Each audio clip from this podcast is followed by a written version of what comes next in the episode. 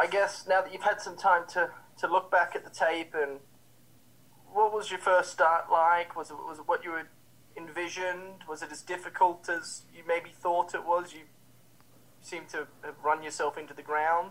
Yeah.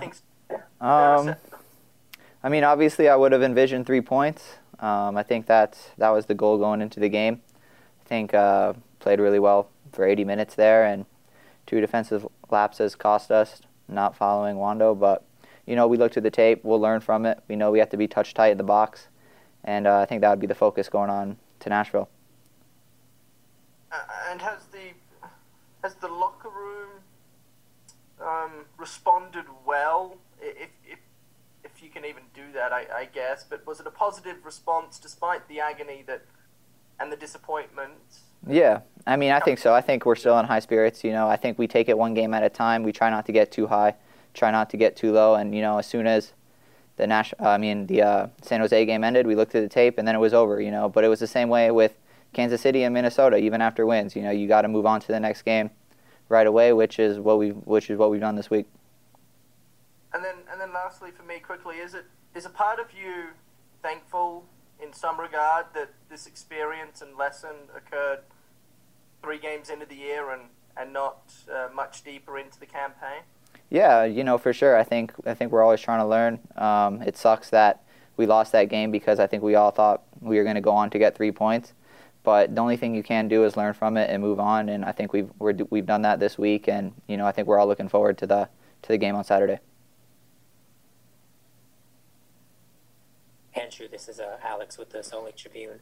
Um, obviously, the you know you coming off the, the bench and getting that assist in that in the previous game, and then obviously starting this one. I'm just kind of curious, like, what has this season so far for you done for your confidence? Uh, I mean, it's it's done wonders for my confidence. Um, I thought I'd get the chance at some point this season because you know I've worked really hard for it. Um, I didn't expect it to come this early, but you know I was ready for it. It came, and, and now I'm ready to run with it.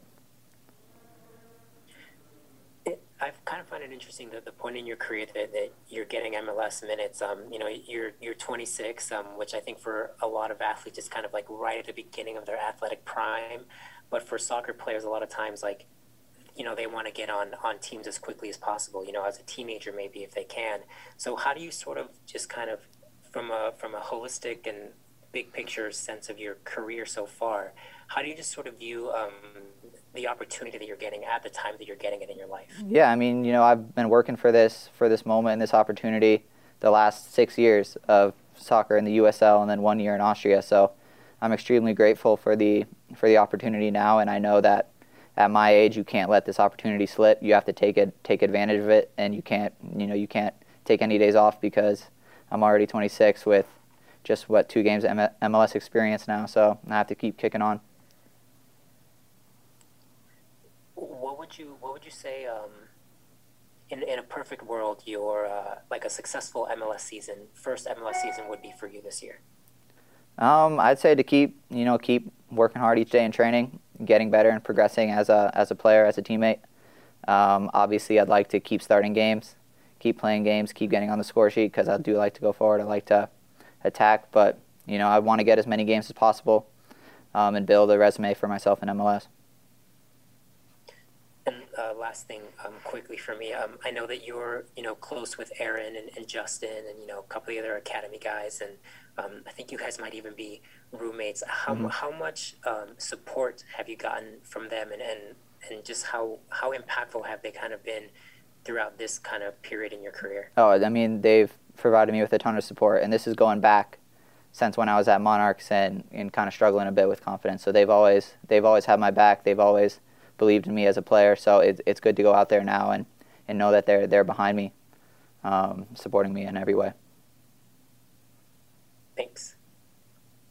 Hey Brody, quickly uh, before I let you go, um, it, it's felt as though throughout the first couple of games this year that the fullbacks just haven't been left out on an island as much as maybe what they were a, a year ago. Ha, what what, do you, what, do you, what have you guys worked on during the off season to try and maybe help the, the likes of yourself, Donny, and and Aaron when, when he's played this year out in that regard? Yeah, you know, I think we've definitely been working as a defensive unit, shifting to one side and condense, condensing the ball on that side of the field, trying to win it. Um, just providing cover at all times, you know, because it's tough as an outside back being left on an island. So you want cover from your center back, you want cover from then the opposite center back, and then the opposite outside back to, to, to keep shifting over. And that's something we've emphasized in training and what we've continued to work on and what we will continue to do. Hey, you could. So you spoke briefly about your your love for uh, for getting involved in the attacking sequence.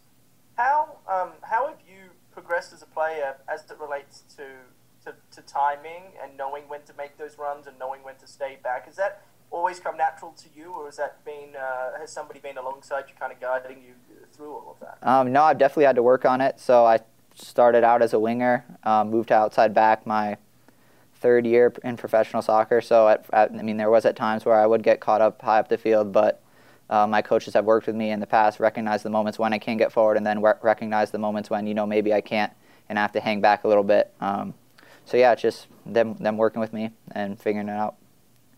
And, and then when you get eventually more starts, whether it be this week or, or whenever it may be, uh, you know, I imagine you're going to see a lot more minutes this year, and, and I'm sure a few more starts along the way. But would you say that last week against San Jose, you maybe maybe went a little too hard too early? Is that is that part of the learning curve as well? Yeah, yeah. Maybe I maybe I pushed myself going forward a little too much early on, but I think it also kind of ties into the way they play. They're so man oriented. Um, so right. It it tried to it helped try to get up the field and then make the winger track me. Towards the end there, they just started leaving their winger high, which which didn't really allow me to get into attack as much as I wanted. So I think it just kind of came down to the way they played and how the game went.